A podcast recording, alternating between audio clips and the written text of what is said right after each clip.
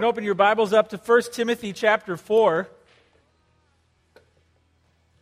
1 Timothy 4. Still feels kind of like New Year's, doesn't it? You still feel like it's New Year's? It's early in the year.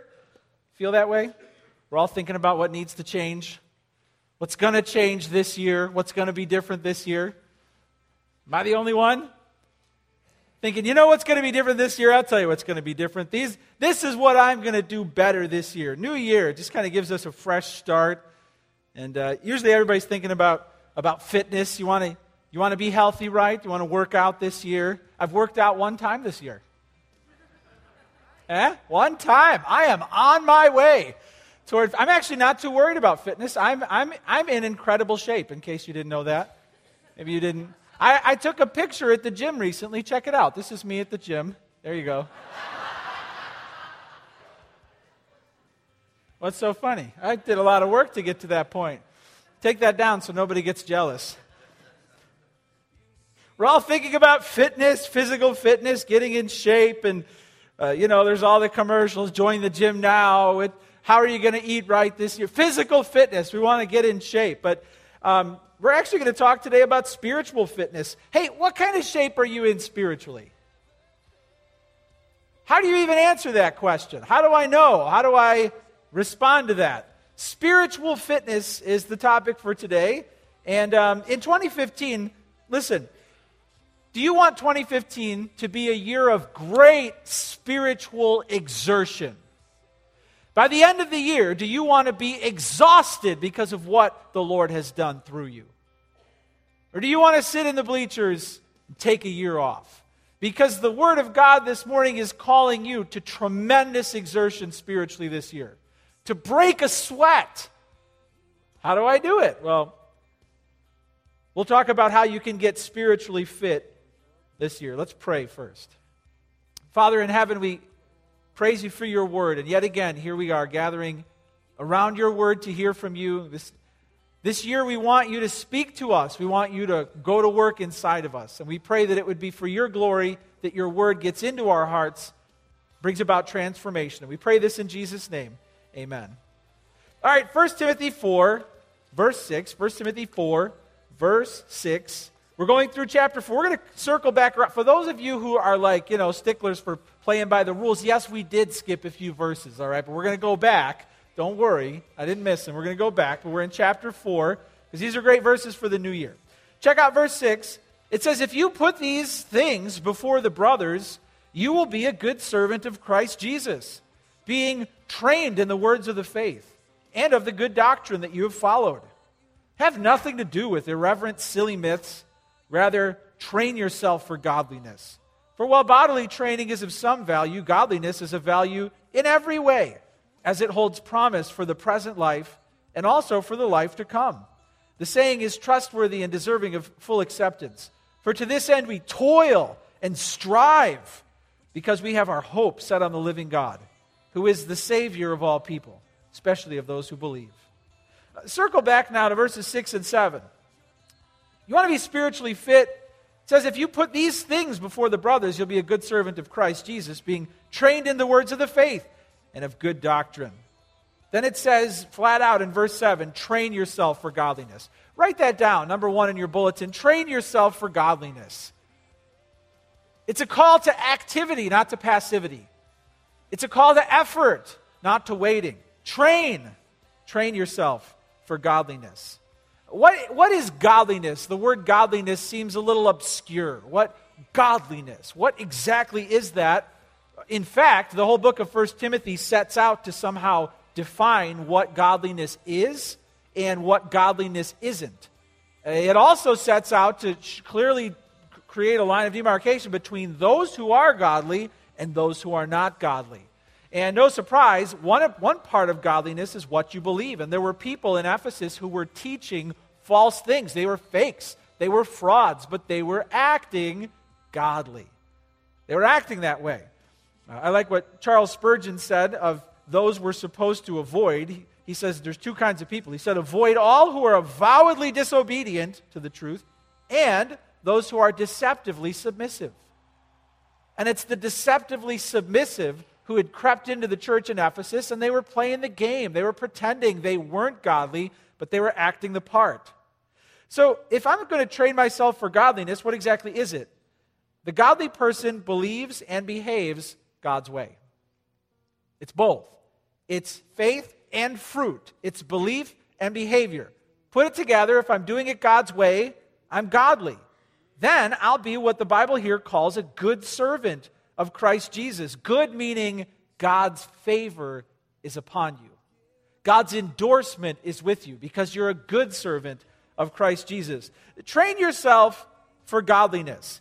And then it says here in verse 6 if you put these things before the brothers, what? His teachings, you'll be a good servant. Being trained in what? The words of the faith and of the good doctrine that you have followed. So these are the beliefs.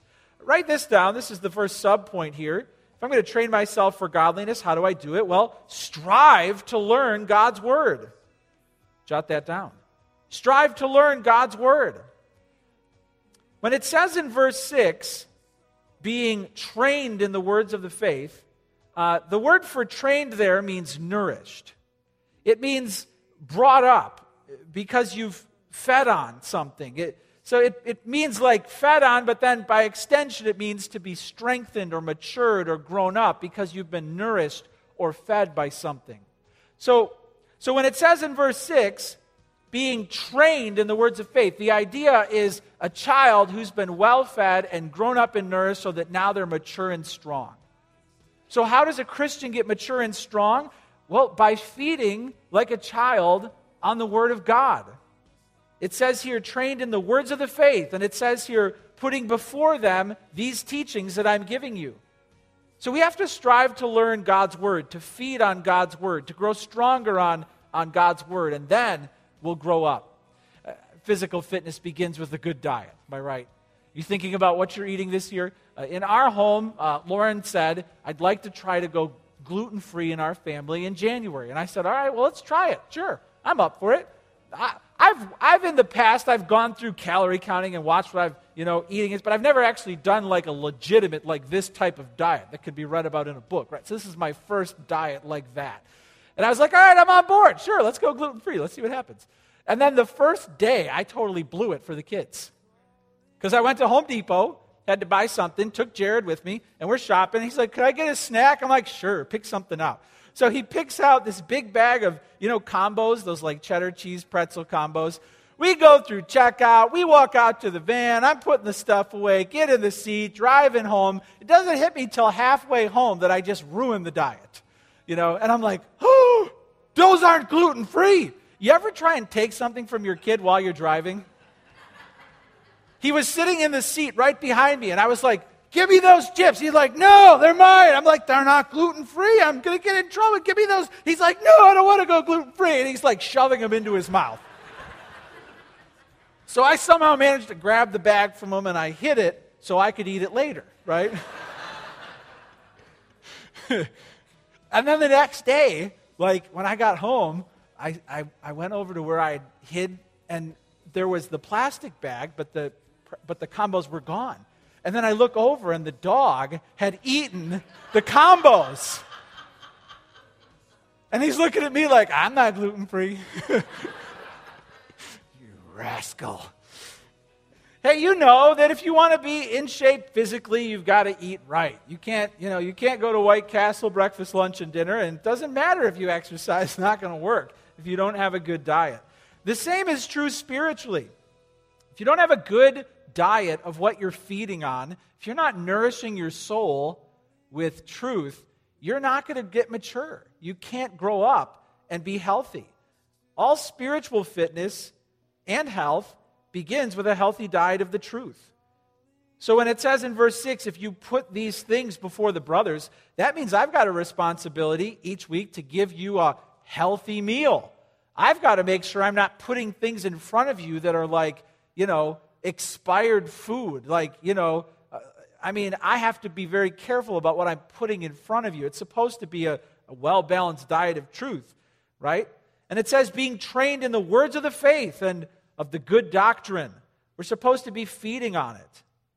In verse 7, it says, have nothing to do with irreverent, silly myths. So instead of the truth, some people, back in their small group in Ephesus, they go to small group, and their small group leader would be feeding them junk, right? Or even maybe some elders and leaders, when they would get a chance to preach, would be feeding the congregation junk, poisonous food, things that were not true. We've already learned about this, but the things that were not true in this context were uh, silly old myths, things that were not in the Bible and weren't even true. And then when they used the Bible, they got all conspiracy theory, like, oh, I can tell you who the Messiah really was. Follow this genealogy with me. And it's like a code they're cracking, right? So it was either, and most people didn't believe it. But there were a few who were like, he's making a good point. They were falling for it. You're supposed to strive to learn and teach God's word. And in verse 7, where it says there, uh, train yourself for godliness, that's a different word than the first time train came up. There, the word for train um, is where we get our word for gymnasium. So in the Greek, they use a word that sounds a lot like our word for gymnasium. And it, it was back then, you know, kind of a way of saying serious exertion. Uh, right? So get to the gym spiritually, break a sweat, train, discipline, feed, healthy diet. On what? Well, it says words of faith, good doctrine, things I've presented before you. All right? Put all those together. Words of faith, good doctrine, things that I have given to you, present before the brothers. So, what truth am I supposed to feed on? Well, here it's, of course, the teachings of the Apostle Paul, the New Testament authors. In chapter 6 of this book, it talks about how the words of Christ are trustworthy and good to eat. So, the words of the Lord, the words of the New Testament authors, um, Elsewhere in the New Testament, it validates the Old Testament as being a great source of nutrition for the New Testament believer. We're supposed to feed on it. Hey, do you have any goals this year for getting yourself into God's Word? Have you, if I were to say to you, what's your spiritual goal this year? Or give me a few of them. Do you have any? Or are you just kind of like, eh, I don't know, I'm just going to see what happens? Hey, it's best to have a goal and not only to have a goal, but to tell somebody in your small group your goal. Here's my goal this year. I'm going to do this or this or this, so that you can be held accountable. Honestly, if you don't have a goal, you're not going to get very far, right? So it's, it's always good to have a goal. Last year, I, my goal is to read through the Bible in the year, and I was trying to get done by October, uh, and, I, and I managed to just finish now. So I ran a little bit behind. I blame the building program and my kids. I blame both of them. Fell a little behind, but I finished it. I got through the Bible uh, a little bit into this year, and so I'm really happy about that. I'm thinking through what to do this year. Um, let me suggest a few goals that you might want to take on. One suggestion would be that you read through the Bible this year. Uh, each year, I challenge people in our church if you've never read through the Bible, do it. Three to four chapters a day, and don't give up. Just keep reading through it. And if you fall behind, then just you know binge when you've got a trip, you're on the airplane or whatever. Just catch up. Uh, but you can do it. And I've had people take me at that challenge. I've had people come up and say, you know, I finished. It's awesome. First time ever. We actually have a, a chart back at the welcome table. You can grab one on the way out where you can check off the chapters you've read in each book and just stick it right in your Bible. That's how I do it. You just, three or four chapters a day, you just check them all off. And when you do it, you have to make sure that you um, change up where you're at. If you just start in Genesis and try and read straight, you're going to lose heart when you get to the Leviticus, Numbers, Deuteronomy. You got to switch. You got to go New Testament, Old, jump around. All right? But hey, maybe you want to read through the Bible this year. Maybe, maybe you want to focus more on prayer. One of the best things that ever happened to my spiritual life is one of my professors at Moody Seminary uh, told us about prayer journaling. And um, once I started writing my prayers down two, three times a week, it revolutionized how I talk to God. Um, and maybe your goal this year could be to fill a prayer journal. And what you do with prayer journal is you start with God's word, and whatever you're reading, then that's what you base your prayers on, right? So you start by reflecting on what God's word just said, and then you get into asking Him for things, right? Maybe you want to fill a prayer journal this year uh, for the first time, or another one would be if you want to go a little deeper, um, do you own a study Bible? A study Bible you can buy online just has all sorts of background notes written in the bottom of the Bible to help you understand at a new level what you're reading. So maybe you want to buy an ESV study Bible and read through the New Testament this year. So you're reading slower, but you're getting more out of the text because you're following the notes. Hey, I don't know, pick one of those three. Pick one of those. You want to read through the Bible this year? Who's going to do it? Put up your hand if you want to read through the Bible this year. Come on. Yeah, Those of you who are decisive, I'm giving you the chance to make an impulsive purchase right now. Put your hand up. All right? Now, small group leaders, take note of who just overcommitted because we're going to hold them accountable when the day comes. All right, what about prayer journaling? Are you this is the year. Are you going to do a prayer journal? Come on, put your hand up. I'm going to do a prayer journal this year. I'm going to buy it at Target and I'm going to start writing in it this year. Uh, what about study Bible? Do you have a study Bible? You're going to buy a study Bible? Who wants to read through the New Testament with a study Bible? Come on, put your hand up. Come on, put it up. Put it up. All right, good. Doesn't it feel good to make a decision? Yeah. Yeah. Now, if you feel regret about the decision, there are verses in the Old Testament about rash vows, oaths that you make. you can always get out of it. All right? For a fee, I will show you these verses. Train yourself for godliness. You've got to strive to learn God's word. If you don't have any goals, you're not striving, you're meandering. You've got to strive. Jot this down next. Strive to avoid what is false. In verse 7, it just said, avoid, have nothing to do with irreverent, silly myths. Irreverent means godless or worldly. Silly, literally, when it describes these myths, it means old lady stories. No offense to the old ladies, but a derogatory way to refer to a false teaching that's really out there is old lady fable. All right? Like something fit for partially cuckoo, old, old, old ladies who are just way out there. I'm not insulting you, the Bible is. So don't take it personally. But the Bible is literally mocking these teachings as something fit for crazy old ladies. All right? And people were falling for it. Strive to avoid what is false. Don't be gullible. Don't, let, don't be taken advantage of spiritually. Have nothing to do with it. I've got no time for it, no energy for it, no appetite for it. Hey, listen, don't feed on falsehood or conspiracy because it'll make you spiritually sick. There are people peddling books that are filled with falsehood and conspiracy, and they will make you spiritually sick. Don't get after that.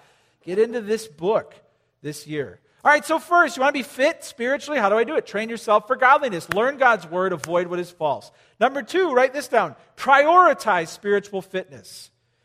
You've got to make it a priority.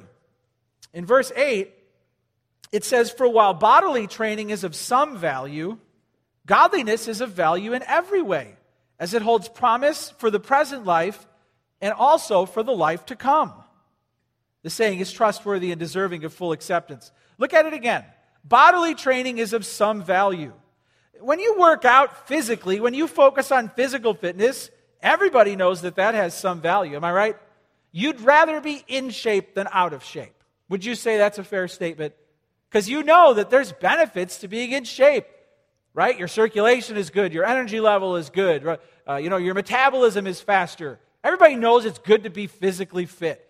And, and the commercials know that you want to be physically fit, so they always show you these before and after pictures, right? Have you seen those? Look at this guy before he bought this thing, right? Uh, look at him after. Check this out. This is a before and after picture. And, and they want you to see that if you buy their product or eat their, you know, you will have a before and after picture just like him. I wonder if the tan came with the machine. I'm not sure. Wow. Hey, every year there should be this before picture of you in January, and there should be this after picture of you in December spiritually. And if you look the same, something went wrong. If there's no change, something went wrong. Because we're supposed to press on, we're supposed to advance. God has a plan to grow us stronger, to make us healthier each year. So we have to make it a priority. If physical fitness works, and we all know that it's good, then how much more spiritual fitness? It says in verse 8 bodily training is of some value. You know, back in in the, the days of the New Testament, the games, the Olympic Games, were so popular. They had, uh, they had coliseums, they had games all over the place, so you could see the athletes training. You could see them getting ready for the race or for the wrestling contest. And, and perhaps drawing from that imagery that was already familiar to them, uh, he's saying, hey, everybody knows that guy over there, you know, has a leg up on you. Just try and race him. We all know that. That's of some value. But look at this Godliness is of value in every way, eternal value. as it holds promise for the present life and also for the life to come. So, physical fitness is good, spiritual fitness is far better, eternally better, infinitely more valuable. Why? First, it says because there's a promise for this life. Do you know that there's a promise God has attached to godliness in this life? Do you know that in this life, before you go on to glory, there are promises attached to obedience? Do you know that obedience brings blessing? If you seek him, you'll find him. If you draw near, he'll draw near to you. This is called the reap sow principle. God has just flat out said that if you uh, reap to this, if you sow to the Spirit, you will reap from the Spirit. But if you sow to the flesh, which is those base, sinful, godless desires, you'll reap from the flesh. There's so often in life, there's a connection between what we're going through and what we've chosen. Honestly, most of what we go through in life flows right out from our choices. We may feel like helpless victims, but either we're experiencing the harvest of our choices or we're experiencing the harvest of the choices of those around us. And too often Christians try and coat choices with a spirituality and say, well, God must have let this happen for a reason. Yeah, that's true, but you made some really terrible choices and you're reaping what you've sown. So you can't just wave, wave a, ma- a magic wand over that and act like your choices did not produce that crop. And here, the Bible's reminding you that there's a promise for the present life. If you strive and toil to seek after the Lord, there will be a harvest of righteousness. There's a promise for this life. Of what?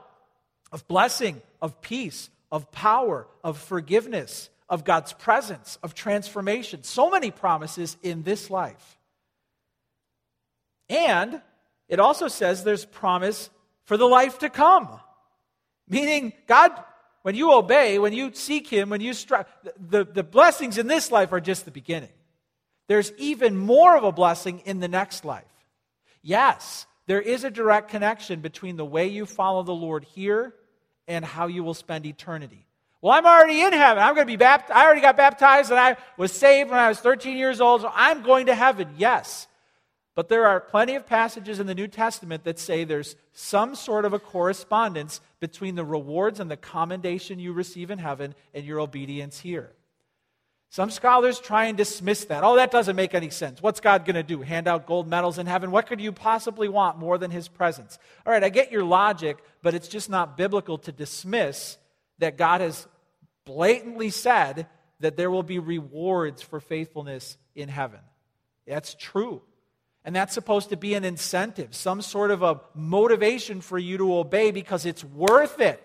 It's worth it to do more than just put your head down, cross your arms, and say, Fine, I'm not happy with what God's given me in life, but I'll get to heaven eventually, so I'm just going to live through it. No, you're supposed to have an incentive to do more than just be lived. You're supposed to actually take hold of the life that is truly life. This is a call to radical action this morning. But you've got to make it a priority because there's a promise for this life and the next. You should make it a priority. Based on the reward for obedience, it's worth the endurance. Sadly, so many Christians live without a plan, and so many Christians just don't prioritize their spiritual walk. And they kind of expect that somehow they're going to get better spiritually, even though they don't make it a priority. You know, in Illinois, there's a lot of controversy over health care, am I right? And then uh, and then even in, the, even in the country. And then so finally we have to get health care. Uh, but, but some people just don't want to. They just don't want to. So, so now Illinois has to put out these campaigns to try and motivate people to do what they have to do. Because so many people are just not getting health care and they're just, uh, they're just going with what's called the luck method of physical health care. So Illinois has got these commercials out now. Check it out. Here's a commercial. Now there's a health plan for people who can't stand paperwork. A plan with no copays. A plan with no monthly premiums. A plan with no real health care of any kind. Introducing the Luck Health Plan. No actual health coverage. There's literally nothing to it. That's what I call freedom. It's called the Luck Plan for a reason. It's based entirely on luck I just cross my fingers and hope for the best. the Luck Health Plan. You'll be okay, probably. Isn't that great? They're calling you out. If you're going without physical health care to take care of your physical well being, they're calling you out. Bad choice. What you're basically saying is, I'll be okay, probably. Listen, the Bible is calling you out spiritually this morning. If you're going without a plan, if you're going without goals, if you don't prioritize your spiritual walk, what you're saying to the Lord is, I'll be okay probably. That's your spiritual health plan, meaning you don't have one.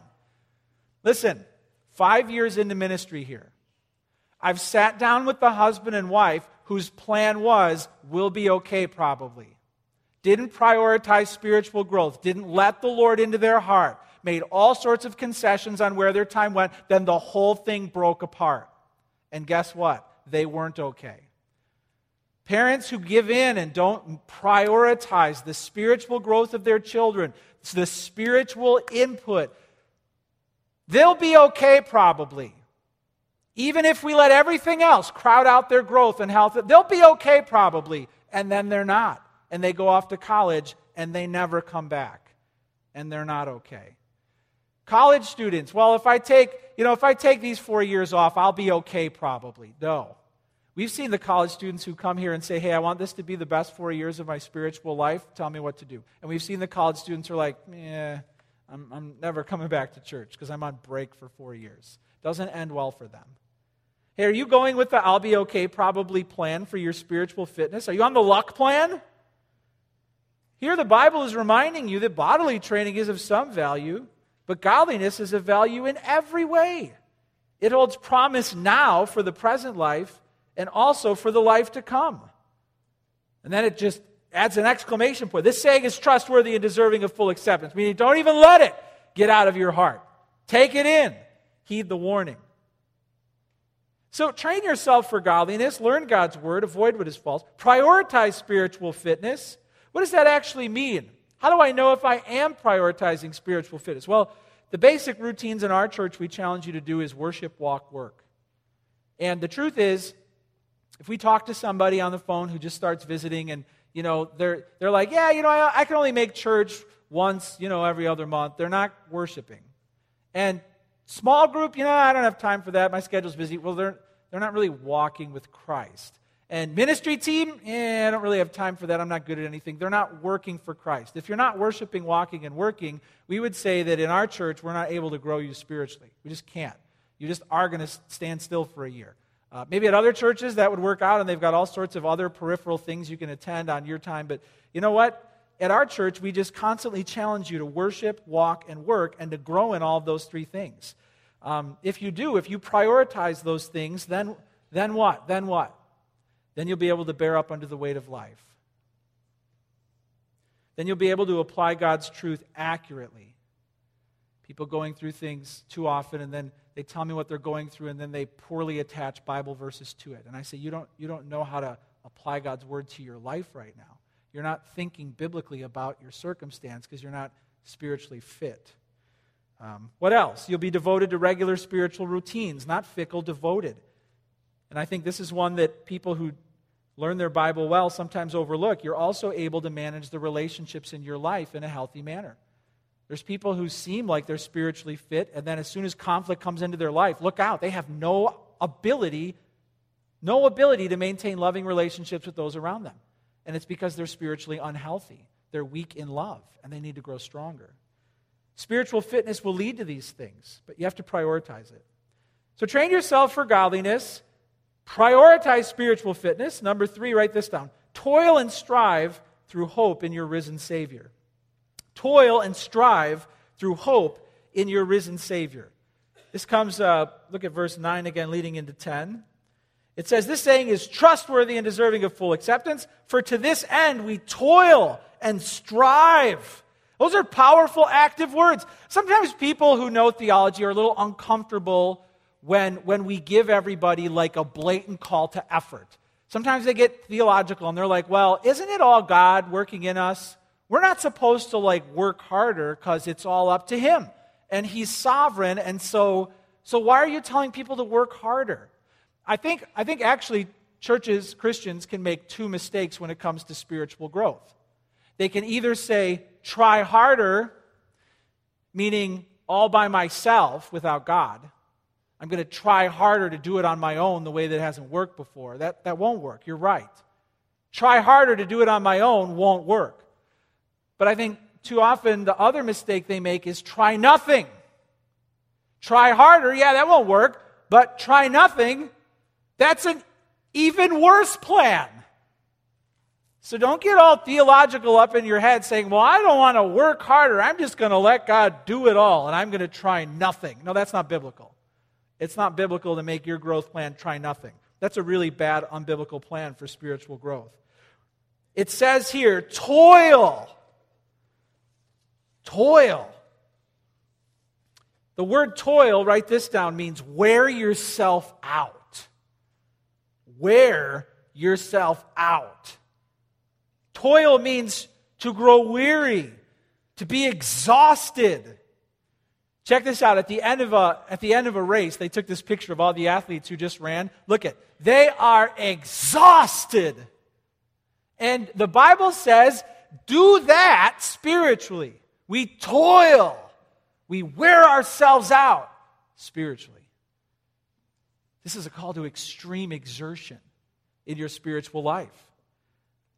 So last year, I, I, uh, I did something I had never done before. I ran a 5K last year. If you don't know what a 5K is, it's 50 miles. So you should be really impressed by me. Are you impressed? Isn't that great? It's really not. It's only three. Three miles. And I was like, wow, that's awesome. That feels great. So Pastor Mark has been trying to talk me into a half marathon forever. And I've, I've tried to ward him off. But I think finally he's convinced me that, it, that um, I'm going to run a half marathon this year. So I'm kind of excited about that, but I just lied to you because I'm not excited about that.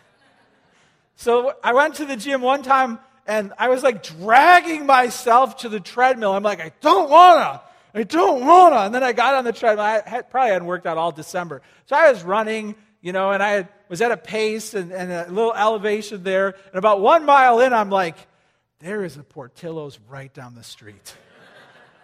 You know, and I'm just running. They've got bad TV on. You're watching The View, and it's like, ah, just want to get out of this place, right?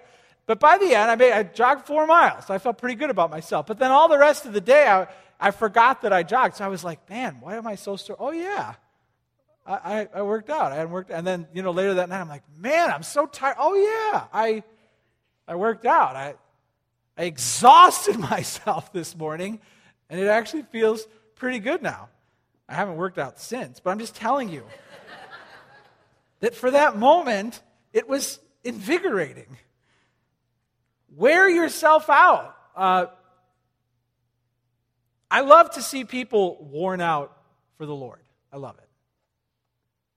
I love when people who come to our church and hadn't really done much at their last church, maybe didn't get the opportunity, and they really, really work hard. I love seeing that.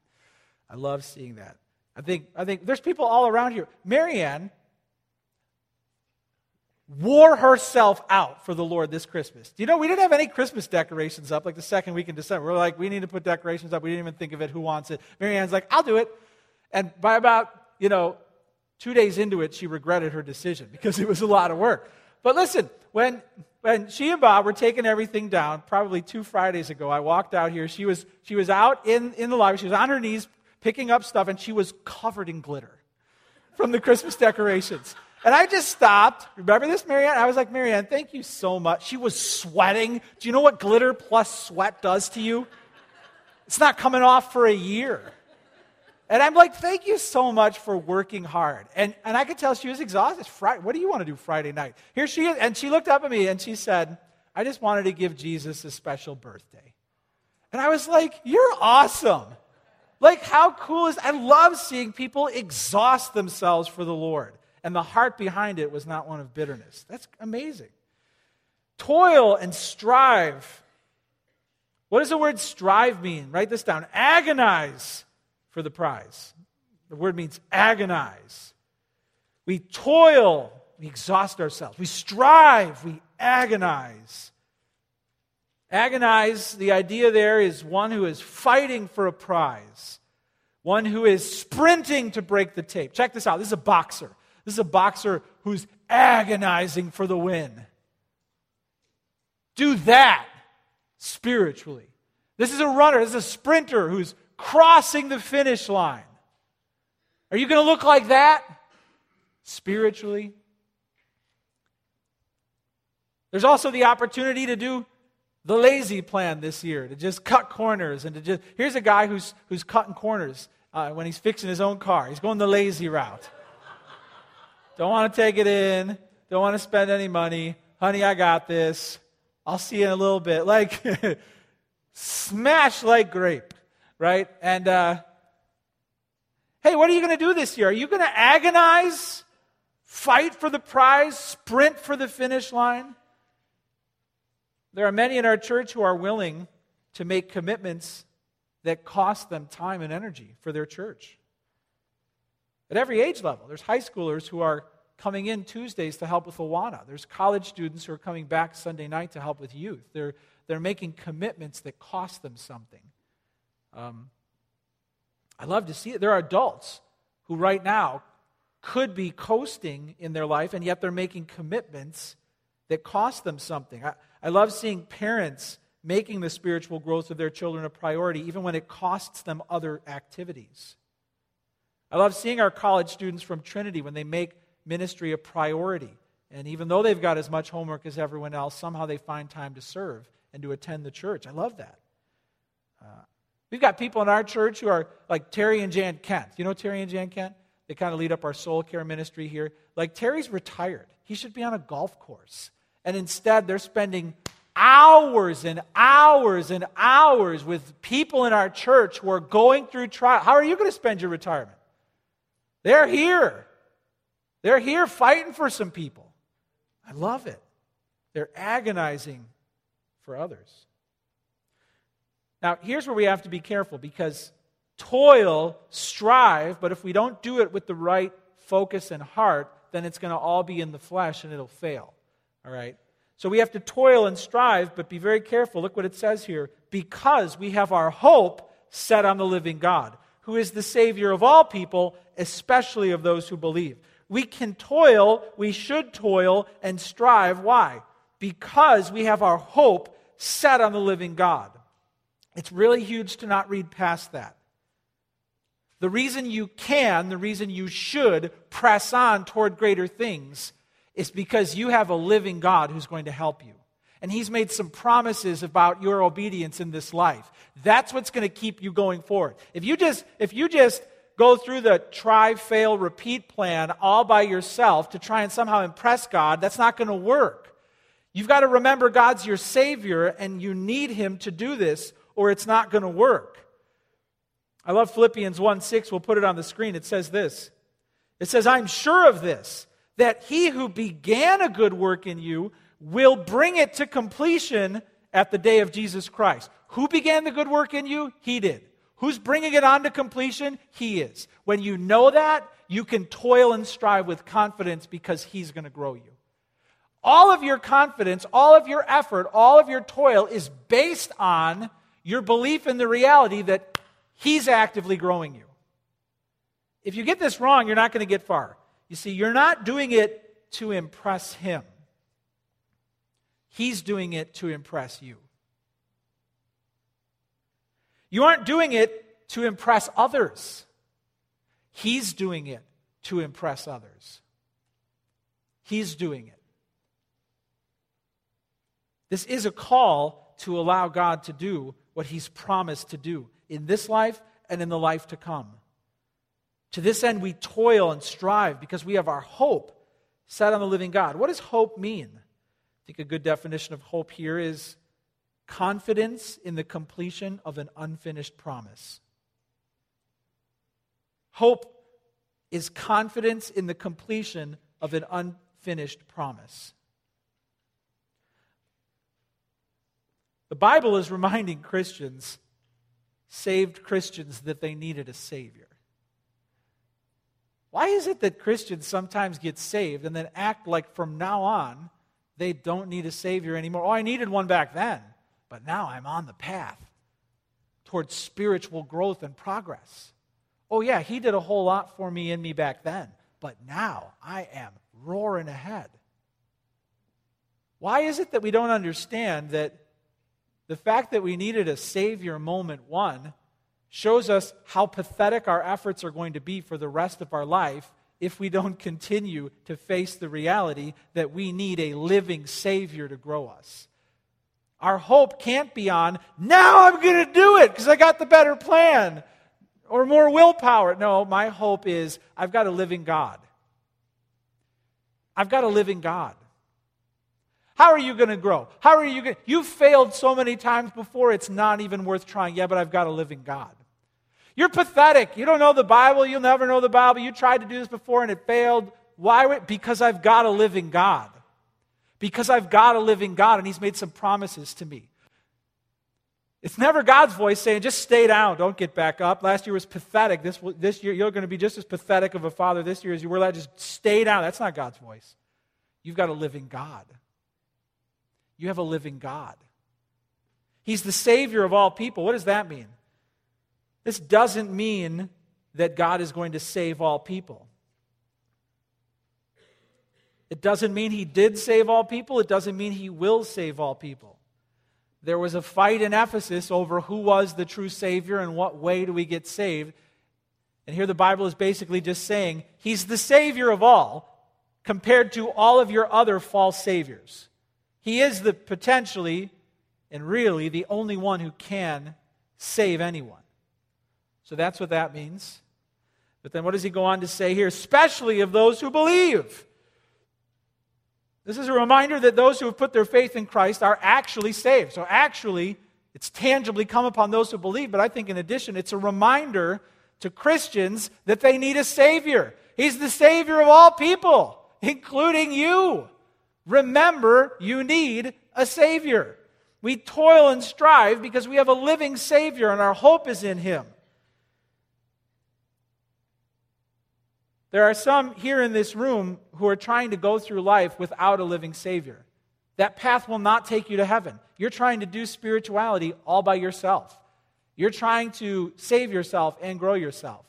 I saw a picture recently of a dog that got fed up with its owner who wasn't taking him for a walk as much as he wanted. So, check this out. This dog decided to take himself for a walk. See that? Isn't that adorable? I'm going for a walk. For many people, spiritually, this is what, this is what you're doing. You're trusting you, your effort, your, your performance, the way you stack up to other people to get you into heaven. You don't have a Savior. Uh, you haven't understood why Jesus came into the world, why he died on the cross, why he rose again, and therefore you don't have hope. You don't have confidence in the completion of an unfinished promise because God has not started to work in you yet. All you will find this year and next year and the year after that is one more cycle of despair. You won't get anywhere spiritually. Morally, you might turn over a new leaf. You might be able to limit your drinking. You might be able to rein in your spending. You might get one or two areas under control temporarily, but you won't have a new heart. You won't have a living relationship with the God who loves you. In fact, your pride will grow the more that you try and take on your sins yourself. It says here we have our hope set on the living God, who is the Savior of all people, especially of those who believe. You need to believe. You need to believe. I started by asking if you're spiritually fit, what kind of shape you're in. If you don't have a relationship in Jesus Christ, if you don't believe the truth about Jesus, you're spiritually dead. How, the Bible says you're spiritually dead. How fit can a corpse ever be? You have to come to life before you can even take your first step with God. And many people who are trying religion instead of faith are so worn out. You feel, well, I've been toiling and agonizing, and you're getting nowhere because you're not saved. And Christ wants to free you from that. He wants to free you so that you can actually be saved, and then you can go on toward godliness and spiritual fitness and hope in your risen Savior. But listen, you've got to believe. Let me just lay this out there. This year can be completely different than any other year in your life. because you're understanding that Jesus Christ is the Savior of all. And you have to give up your self effort of trying to sprint and impress God, and you have to fall at the feet of Christ and say, I need a Savior. To get anywhere spiritually, I need a Savior. And once you ask Jesus to save you, everything changes. He gives you a new heart, a new life, and He makes a promise that you'll get to heaven. And that promise will one day be completed then every step you take, He's right there with you and He's helping you to press on. It's no longer fear, guilt, condemnation, failure, fear, guilt, condemnation, failure. It's, it's forgiveness, blessing, grace. Even when you slip, there's more forgiveness, blessing, and grace, and then there's growth. You become someone you could never become on your own. Hey, are you ready to admit to God that you need a Savior? Are you ready to start this year and to say, I need Christ to save me once and for all, to give me life. Charles Spurgeon said this Trust, and it will not take an hour to save you. The moment you trust, you're saved. You may come in here as black as hell, but if you trust in Jesus, you are wholly forgiven. In an instant, swifter than a flash of lightning, the deed of grace is done. Oh, may God the Spirit do it now, bringing you to trust that you may be saved. If you've believed the lie that it's going to take a lifetime of effort before you even know if God's happy with you, it's time to let go of that lie right now.